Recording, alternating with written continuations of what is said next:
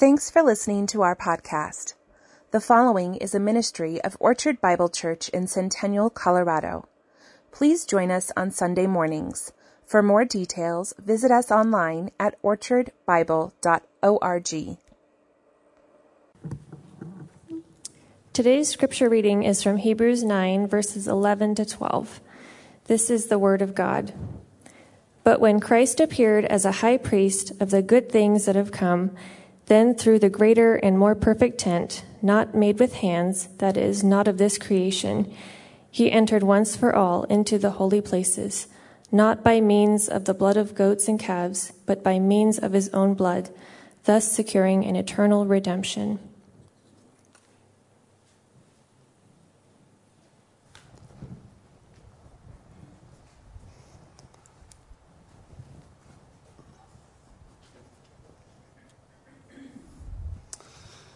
Please pray with me. Our Father, we're so grateful to come to your word this morning, and we come to an incredibly powerful passage. I just pray by the mercy, by your mercy, and by the power of the Holy Spirit, that we would understand what's, what was written here for us, and that we would be transformed for the glory of Jesus. We pray it in his name. Amen. Please be seated. One of the most anticipated events of my childhood was the first time I got to fly on an airplane. It was a very short flight from Sioux Falls to Minneapolis on Western Airlines, which doesn't exist anymore, but I, I, was enamored with airplanes. My uncle was a Navy pilot in Vietnam and then a commercial pilot, and that's what I wanted to be when I grew up. And I was really looking forward to this experience. Well, as we boarded the plane, I was just a young child, and I, as we took that right turn to our seats, I was able to peek back into the cockpit with all the dials and controls. And I remember walking past these relatively wide seats that these men in suits were sitting in, reading their newspapers and being waited on by the, the flight attendant. And then when we sat down, I realized that first area that we walked past must be special because eventually they closed the curtain between where we were sitting and that special area with the, the guys in suits, apparently we were not even allowed to see what was happening in there. Well, then later, I think this might have been on a, on a different flight, but I heard that some other kid got to go through that special area behind the curtain all the way to the cockpit. I, I, what must that be like? Up there with the pilot, the nerve center of the airplane.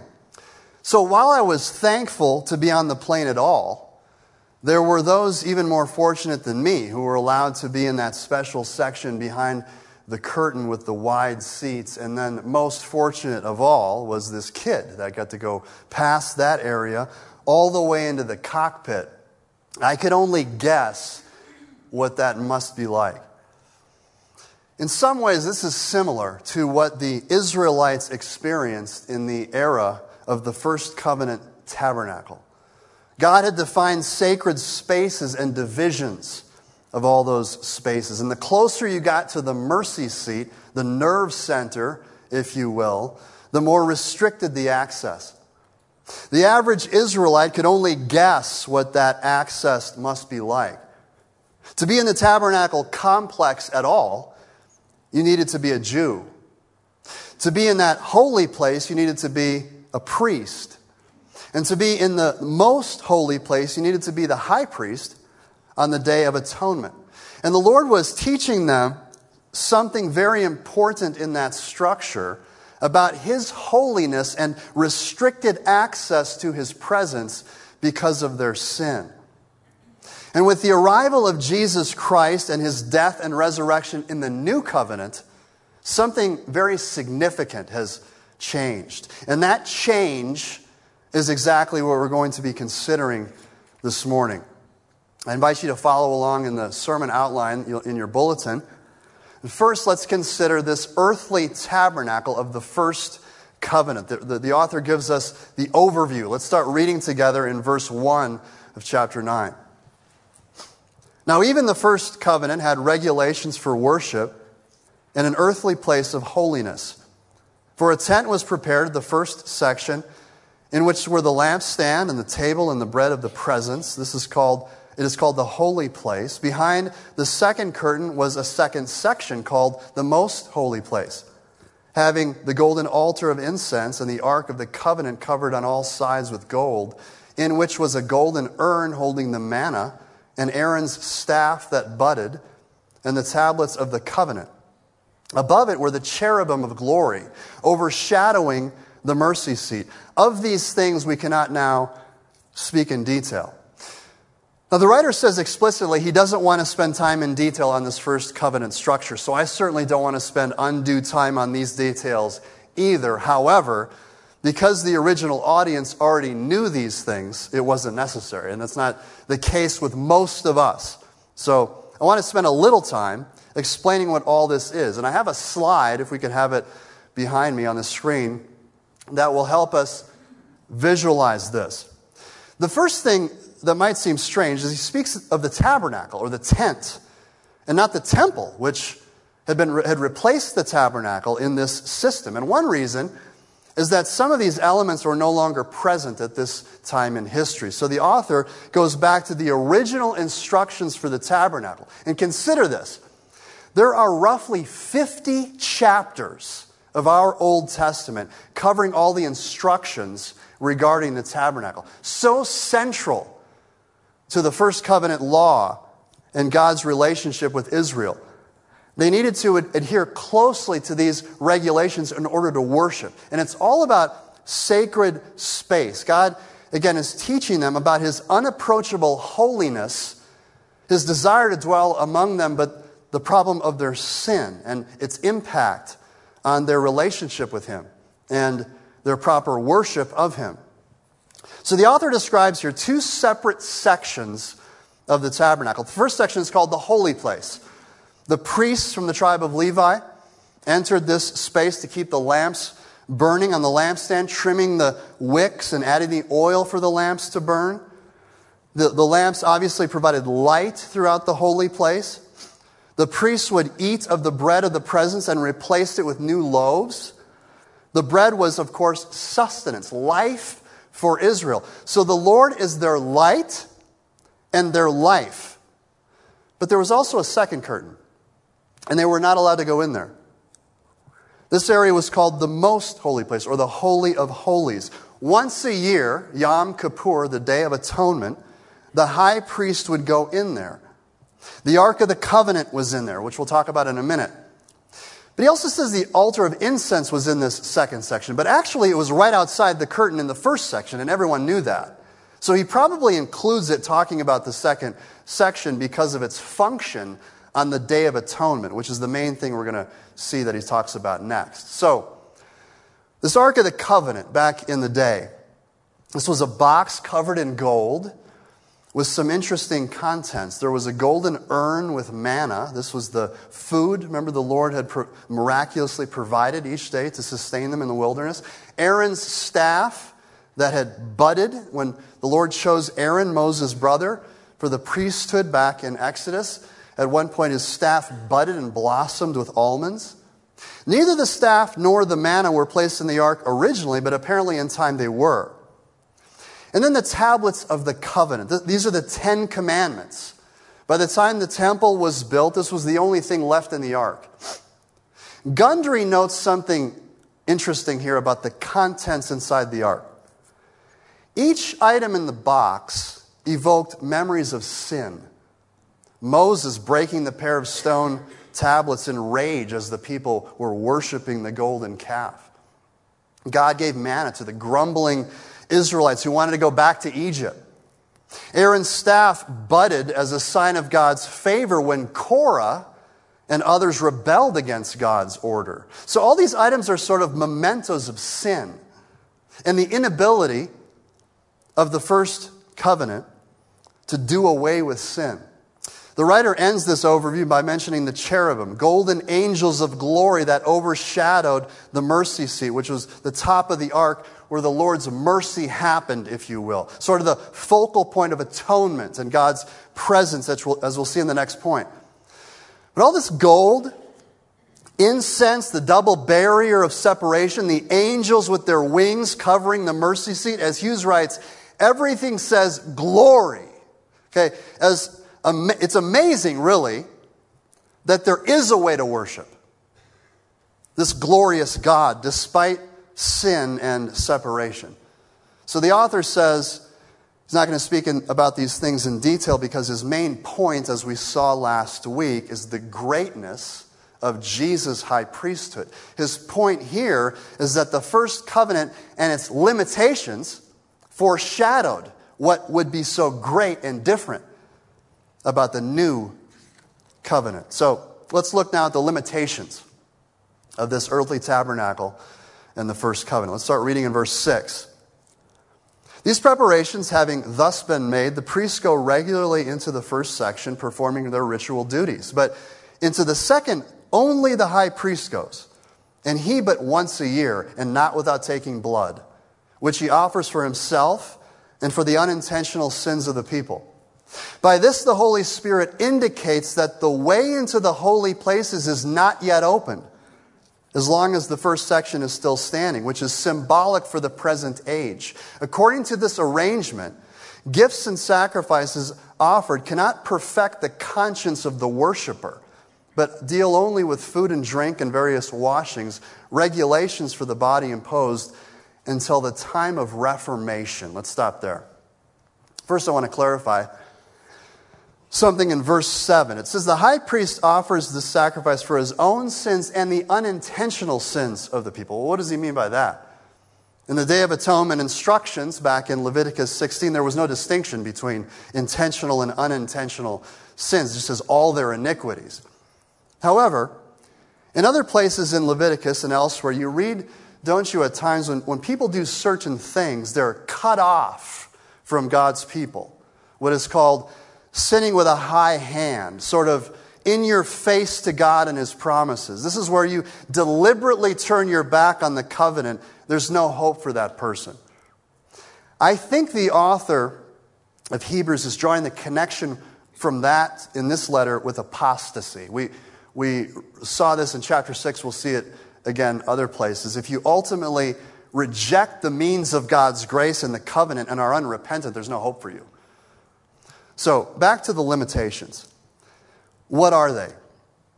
The author highlights two of them. First, there are barricades separating the worshiper from God. Second, the sacrifices are not ultimately effect, effective to inwardly cleanse the worshiper. So let's consider these two limitations of the old system one by one. First, the, the barricades between the worshiper and God. Only the priests of Levi regularly go into the first section, he says. This is the daily activity we talked about earlier tending the lamps, the bread, the daily offerings. The second section was only entered once a year and only by the high priest that year. Again, this is the Day of Atonement. Moses was told that if the high priest went in there any other day of the year, he would die. And when he did go in, when he was supposed to, on the Day of Atonement, he took blood. Now, when you see blood in Hebrews, and really, I think generally anywhere in the Bible, blood means death. There's nothing magical or special about the chemical composition of blood, okay? The shedding of blood is a way of speaking of death. They would say the life is in the blood. So, whether you're talking about the blood of animals, as in this case in the old system, or the blood of Christ in the new covenant, it means their death. The high priest took blood from the animal's death into the most holy place and put it on the mercy seat. This was for atonement, a covering for sin, a payment or ransom for sinners. This was for himself, it says, because the high priest was a sinner too, and for the rest of God's people. But he, the high priest, was the only one that went in. So there are multiple barricades of separation between an Israelite worshiper and God. That's one limitation. The second limitation of the old system has to do with the ineffectiveness of the sacrifices to internally change or cleanse the worshiper. The author says at the end of verse 9, these sacrifices cannot perfect the conscience of the worshiper. So, While the previous sin was covered, there was no internal change. And immediately after the Day of Atonement was completed, there's more sin beginning to accumulate. The sacrifices are repeated the next year, year after year. Furthermore, everything was external external washings, external regulations for the body, but not internal renewal. Now, the author says with the, that these limitations in them, the Holy Spirit was indicating something, something that's symbolic for today. Today is the new age. He calls it the time of reformation. Some translations say the new order or the time of correction, making something better that was insufficient before. In the old system, these barriers were reminding the people that God is inaccessible. The, the way is not yet opened. Apart from the high priest, no one could go directly to the throne of mercy. Verse 9, the first section is symbolic for the present age. His readers were in danger of missing this point the old age and the new age, the time of Reformation. These sacrifices were ordained by God for a season, okay, a particular period in salvation history. You can't go back to that period. That period is now expired. It was never meant to be permanent. It was pointing forward to this. There was also a built in reminder every time they did it that the blood of the animals is not ultimately effective. So no one could have a clear conscience because they haven't been changed within. Ellingworth says this about the Day of Atonement. I'm paraphrasing. The greatest festival of the Jewish year, the Day of Atonement, ironically shows most clearly the limitations of the old system and its high priesthood. So the barricades show the way to God's presence is not yet open. The veil is a se- symbol of separation between a holy God and sinful people. The Day of Atonement pointed forward to one day when access would be open. As long as that first section's still there, it's, it's not open. Now, all of that has changed. Let's look now at the heavenly tabernacle. Start reading in verse 11. But when Christ appeared as a high priest of the good things that have come, then through the greater and more perfect tent, not made with hands, that is not of this creation, he entered once for all into the holy places, not by means of the blood of goats and calves, but by means of his own blood thus securing an eternal redemption. For if the blood of goats and bulls and the sprinkling of defiled persons with the ashes of a heifer sanctify for the purification of the flesh, how much more will the blood of Christ, who through the eternal Spirit offered himself without blemish to God, purify our conscience from dead works to serve the living God? Okay, the new age, the, the, time, the, the new order has come in Jesus Christ. The time of reformation, the time to correct the insufficiency of the old system, that time has come. Jesus has overcome both of these limitations of the first covenant. First, no more separation between God and the worshiper. In that amazing story in Matthew 27, we read about the incredible visual picture of what happened by virtue of Jesus' sacrifice on the cross. That curtain in the Jerusalem temple between the holy place and the most holy place, that barrier that kept everyone else away, that curtain was torn, wasn't it? From top to bottom in a magnificent display. Jesus broke down the barrier between the worshiper and God. F.F. F. Bruce says this when on the cross he offered up his life to God as a sacrifice for his people's sin, he, that is Jesus, accomplished in reality what the high priest performed in type by the twofold act of slaying the victim and presenting its blood on the Holy of Holies. In Ephesians 1, we see that worship is no longer in a place, but in a person. In him we have redemption through his blood, the forgiveness of our trespasses according to the riches of his grace, making known to us the mystery of his will, which he set forth in Christ as a plan for the fullness of time to unite all things in Him, things in heaven and things on earth. The fullness of time has come. The mystery is revealed. Through Jesus, anyone, Jew or Gentile, can directly approach God to worship in Him. Secondly, Christ overcomes the limitation of the internal cleansing of the believer. It says he entered the Holy of Holies. Now, there isn't technically a tabernacle in the heavenly realm. This is an image, as Schreiner says, this image is a vehicle for describing the indescribable. Okay, bringing us into the holy place is bringing us into the presence of God. This is what Jesus does for believers. And what he does is inward and permanent. In the first covenant, they used ashes to remove impurity, un- uncleanness, external, symbolic removal of defilement. That doesn't cleanse the conscience. Nothing actually changes the inner person. The old covenant laws were written on stone hands, foreheads, door frames, impressed on children to influence minds and hearts. But now the new covenant is written on the heart. By the indwelling of the Holy Spirit, we now have, we are internally uh, cleansed. We have an inward ability to now live out His will. Now, of course, we still struggle, but now His commands are consistent with who we are internally in Christ. 2 Corinthians 5 If anyone is in Christ, he's a new creation. The old has passed away. Behold, the new has come. We are internally renewed. In the old system, the animals that were sacrificed had to be outwardly, physically unblemished, remember, because they provided an outward cleansing. Jesus is inwardly, morally unblemished because he provided an inward cleansing.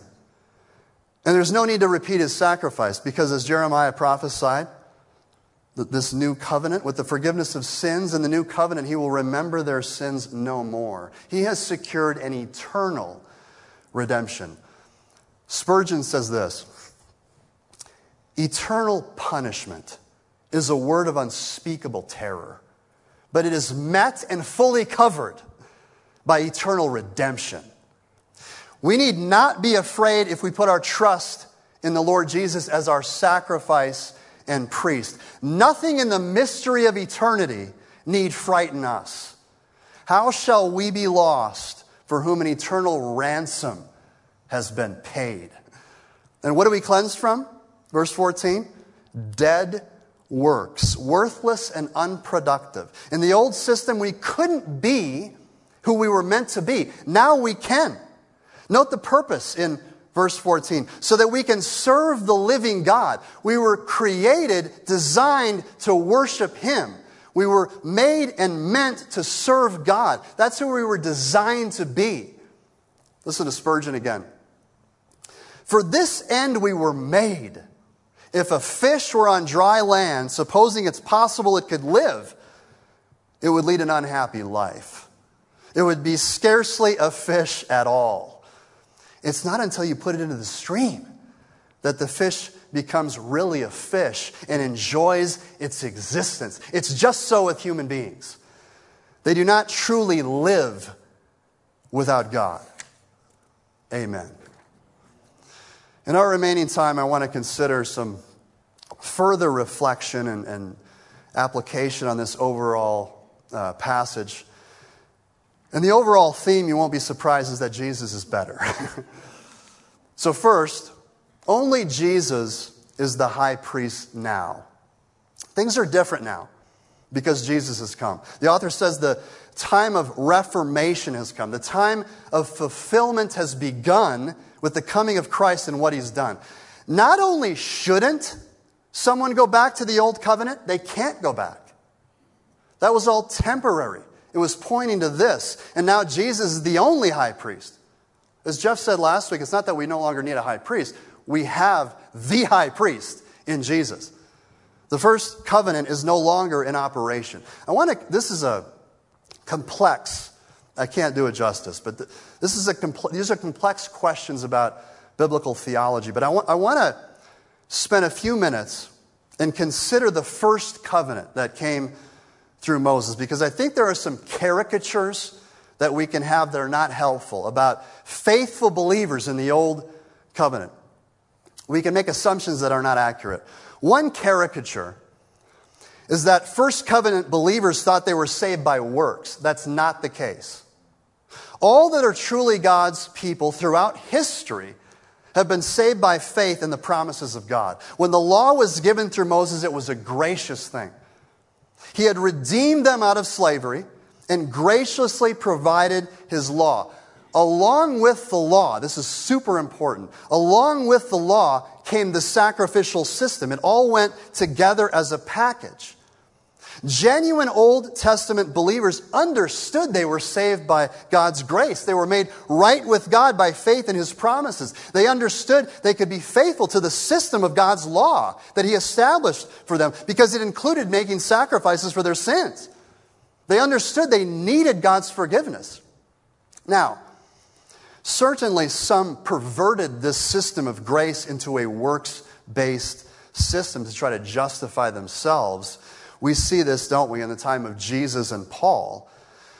But people do the same thing today with Christianity, don't they? It's human nature to pervert grace into an effort driven religion. But faithful Old Covenant believers understood this grace and they relied on it. They gave thanks for the law. David delights in the law and the sacrificial system that came with it. So that's one false caricature that about Old Testament believers. Those who were truly a part of the covenant did understand God's grace, and they fully depended on it. Another caricature, perhaps a bit more complex, is about the Old Covenant sacrifices themselves. If we only consider certain verses in Hebrews where he's got an agenda, a, a true, fully biblical, God given agenda, but he's, he's handpicking thoughts to give to them for this situation. If we only consider certain verses here, we might almost think that the old covenant sacrifices never really achieved anything. I mean, people were never truly forgiven. But that's not the case. It's very clear from Leviticus that when the sacrifices were offered properly in faith, according to God's covenant instruction, people were forgiven. This was God's promise. Now, they had to keep sacrificing because they kept sinning, but forgiveness was truly given to them. Yet, Hebrews teaches us, doesn't it, that the death of these animals were not sufficient in and of themselves for that forgiveness. So, how do we reconcile these things? There's an analogy that I have found super helpful to me that I want to spend some time on that I think will help us understand this tension better. At least that's my prayer. That analogy is purchasing something in a store using a credit card. When you purchase using a credit card, you truly receive the item, don't you? You can walk out of the store knowing that item is truly yours. However, you also know that that piece of plastic you used is not in and of itself sufficiently valuable to purchase that item. In fact, the plastic is worth very little.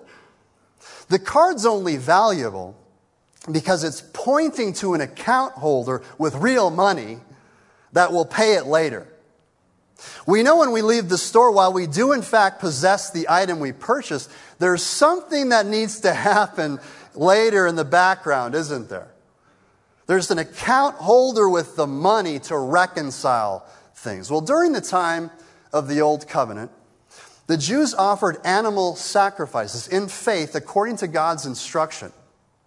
They truly received forgiveness from God. These sacrifices, I think, were like a credit card. The offering of animals really did provide forgiveness for the people, but not because of the animal's worth in and of themselves, but like a credit card, because they pointed to something later, someone who would reconcile things. This, of course, is the Lord Jesus Christ and his great sacrifice on the cross. On the cross, Jesus paid off the credit card debt of the old covenant believers. That's why in, in Romans 3, Paul says, because of the cross in that great passage, God is shown to be just because he had passed over sins previously committed. Old covenant believers who were forgiven, they were forgiven, but the credit card debt was piling up, wasn't it? The full extent of his justice had not yet been demonstrated in these credit card animal deaths. But on the cross, it was all paid off. Everything was reconciled. And not only was that credit card paid off on the cross, that plastic was replaced by something much better direct access to the account holder. And not only that, but access to him is now open to anyone. You see, in the old system, you had to first become a Jew to use the credit card. Now, anyone, Jew or Gentile, can come directly to the account holder. The credit card of the Old Covenant was never meant to be permanent. Now its end has come, and Jesus paid it all. And when he did that, he also made that plastic card invalid. That piece of plastic's not worth anything anymore. So cut it up. It's expired. It's been replaced with direct access to the account holder. This is a significant change and fulfillment in redemptive history. Now, follow me here as I continue the analogy. Stick with me. This is some of what Paul is getting at in Galatians. That if you're going to rely on obeying the law for your right standing with God, you're going to have to be perfect. Why? Because the sacrificial system that went along with the law as a package has expired. That credit card is no longer valid. That entire system's been replaced by Jesus and the cross. You can't go back. You can't turn back the clock on salvation history. If you try to go back to the law, you're going into the store without a credit card. You're going to have to pay cash out of your own pocket. And no one, no one has that kind of money. Do you understand? No one can follow the law perfectly. That's why they needed the credit card of the sacrifices in the first place. If you could follow the law perfectly, as Paul says, you don't need a credit card. And Christ died for nothing. But the good news is that now you can go directly, anyone, to the account holder for the forgiveness of your sins and your right standing with God. Anyone, Jew or Gentile, you can be forgiven, made right with God by His good standing, His full payment on the cross. Do you see? This is the beauty and wonder of the new covenant, the heavenly tabernacle. That old system with its credit card was legitimate. Okay, it was legitimate for the faithful, but temporary. The time for plastic is over. It was all pointing to this. The account holder has come in the flesh. He's paid it all, and he's making everything new. The time of reformation is here. The new covenant has arrived. The time of the good things to come are upon us. Christ appeared as the high priest, and he's the only one now. The old has passed away. Behold, the new has come. So, hold fast to Jesus because there's no other name by which we must be saved. Secondly, only Jesus provides unrestricted access to God. John Phillips gives a great picture here with, with a fictional account or story. It's somewhat lengthy, but it's so worth it for us Gentiles, especially, who are far removed from this old system of the tabernacle, to help us appreciate what Jesus has done in the new covenant. He writes this Imagine a Moabite of old, gazing down upon the tents and the tabernacle of Israel from some lofty mountain height. Attracted by what he sees, he descends to the plain and makes his way toward the sacred enclosure surrounding the tabernacle. It's a high wall of dazzling linen which reaches over his head. He walks around it until he comes to the gate where he sees a man. May I go in there? He asks pointing through the gate where the bustle of activity in the tabernacle's outer court can be seen. Who are you? demands the man suspiciously. Any Israelite would know he could go in there. Well, I'm a man from Moab, the stranger replies. Well, says the man at the gate, I'm very sorry, but you cannot go in there. It's not for you. The law of Moses has barred the Moabite from any part in the worship of Israel until his 10th generation. The Moabite looks sad. What would I have to do to go in there? He insists. You would have to be born again, replies the gatekeeper. You would have to be born an Israelite. You would need to be born of the tribe of Judah, perhaps, or the tribe of Benjamin or Dan, says the Moabite. I wish I had been born an Israelite, one of the tribes of Israel. And he looks more closely. He sees one of the priests having offered a sacrifice at the brazen altar and cleansed himself at the brazen laver and go on into the tabernacle's interior. What's in there? asked the Moabite. Inside the main building, I mean. Oh, says the gatekeeper. That's the tabernacle itself. Inside, there's a room containing a lampstand, a table, altar of gold. The man you saw is a priest. He will trim the lamp, eat of the bread on the table, burn incense to the living God upon the golden altar. Ah, sighs the man from Moab. I wish I had been an Israelite so I could do that. I would love to worship God in that holy place, help trim the lamp, offer him some incense, and eat at the table. Oh, no, says the man at the gate. Even I couldn't do that. To worship in the holy place,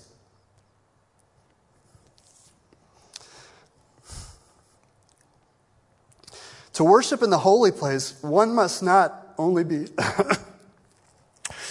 one must not only be born an Israelite, one must be born in the tribe of Levi and the family of Aaron. The man from Moab sighs again. I wish, he said, I wish I had been born of, the, of Israel, the tribe of Levi, the family of Aaron. Gazing wistfully at the closed tabernacle door, he says, What else is in there? There's a veil, replies his informant. It's a beautiful veil, I'm told, which divides the tabernacle in two. Beyond the veil is what we call the most holy place, the Holy of Holies. The Moabite is more interested than ever. What's in the Holy of Holies, he asks. Or the, there's a sacred chest called the Ark of the Covenant, answers the gatekeeper. It contains holy memorials of our past. The top is made of gold. We call it the mercy seat because God sits there between the golden cherubim. You see that pillar of cloud hovering over the tabernacle? That's the Shekinah glory cloud. It comes to rest on the mercy seat.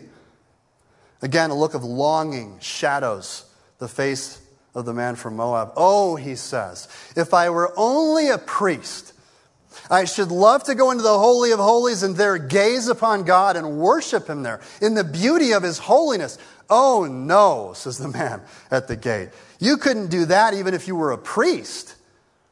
You need to enter the, to enter the most holy place, you would have to be the high priest of Israel. Only he can go in there, nobody else. Only he. The Moabite's heart yearns once more. Oh, he cries, if I had only been born an Israelite of the tribe of the tribe of Levi, of the family of Aaron, if only I had been born the high priest I would go in there into the Holy of Holies. I would go in there every day. I would go in there three times a day. I would worship continually in the Holy of Holies. The gatekeeper looks at him again and once more shakes his head. Oh no. He says, You couldn't do that. Even the high priest of Israel can go in there only once a year. And then only after the most elaborate of preparations. And even then, only for a very little while. Sadly, the Moabite turns away. He has no hope.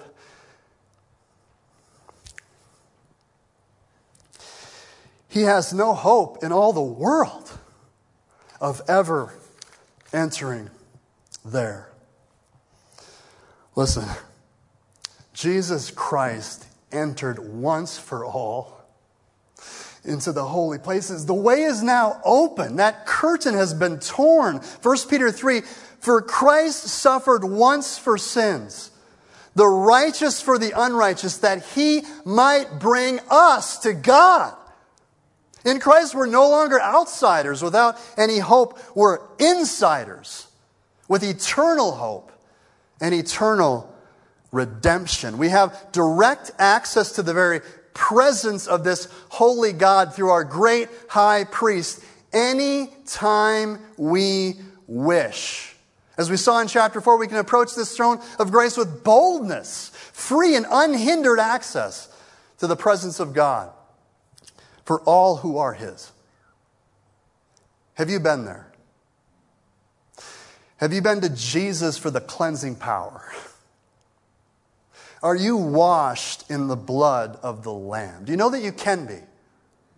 That's the only way to get there by repentance and trust in His death and resurrection alone for the cleansing of your sin, which He freely offers by His grace to any who will come to Him. Would you come today? This leads to our final point. Only Jesus purifies our conscience. The late great teacher R.C. Sproul, over the years, engaged with many discussions with unbelievers who challenged the Christian faith. Many of them had good questions and were seeking honest answers. But sooner or later, talking to those who were particularly hostile to Christianity, he would pause from answering their questions and would ask them a question. And the question was this What do you do with your guilt? There's something visceral about that question that takes the conversation from abstract ideas and makes it very personal. He said, rarely would people get angry when he asked that question. Sometimes people would claim they had no guilt or that guilt wasn't a real thing, but most of the time, people would take it seriously and explain how they deal with it. There's a lot of evidence from those conversations, he said, that every human being knows what guilt is and has had to deal with it with a guilty conscience one way or another. Kent Hughes tells the story of Albert Speer, the Adolf Hitler confidant, whose technological genius was credited with keeping Nazi factories operating during World War II. He was the only one of the 24 war criminals tried in Nuremberg who admitted his guilt, the only one. And he spent 20 years in prison. He was later interviewed about his last book on ABC's Good Morning America. And the interviewer referred to a passage in one of Speer's earlier writings. You have said that guilt can never be forgiven or shouldn't be. Do you still feel that way? The look on Speer's face was wrenching as he responded. I served a sentence of 20 years, and I could say that I'm a free man. My conscience has been cleared by serving the whole time as punishment, but I can't do that. I still carry the burden of what happened to millions of people during Hitler's lifetime, and I can't get rid of it. This new book, he said, is part of my atoning, of clearing my conscience. The interviewer pressed the point You really don't think you'll be able to clear it totally? Speer shook his head. I don't think it will be possible. For 35 years, Speer had accepted complete responsibility for his crime. His writings were filled with contrition and warnings to others to avoid his moral sin. He desperately sought to purify his conscience, all to no avail. You know, some people look at the cross of Christ and they say, that's extreme. I mean, this blood shedding God, what have we done?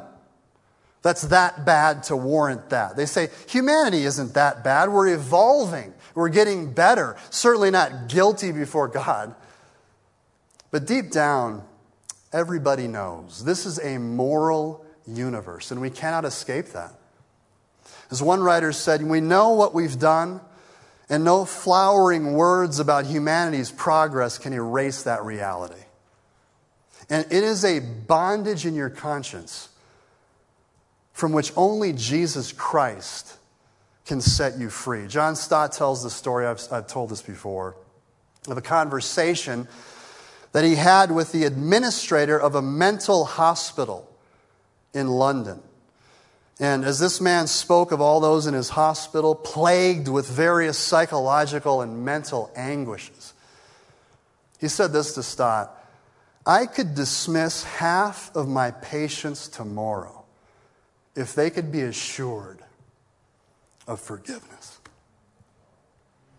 Perhaps you're asking this fundamental life question this morning How can I cleanse my conscience? How can I be forgiven? Or to ask it differently, what can wash away my sin? Nothing. Nothing but the blood of Jesus. Or I'm so broken. What, what can make me whole again? Nothing but the blood of Jesus. Oh, precious is the flow. Amen? That makes me white as snow. No other fount I know. Nothing but the blood of Jesus. Please, will you turn to Him? Put all that sin, that burden, that guilt on Him. He's ready and willing to take it all away and to make you whole again by His death and resurrection, to make you a new person, a new creation, born again. Only Jesus can purify your conscience from dead works, that you might serve the one true living God. That's the person you were made to be. Please stand with me as we close. Our Father, we're so humbled by this powerful truth of the new covenant. What you have done in Jesus Christ on that cross and after is mind boggling. We're so grateful for its power, and I pray that power be unleashed on those listening right now. That they might be born again, that they might turn from themselves, their efforts, their sins, put all that on you, and receive eternal life, eternal redemption through the one true high priest. We thank you for Jesus and his death, his blood shed for us. Amen.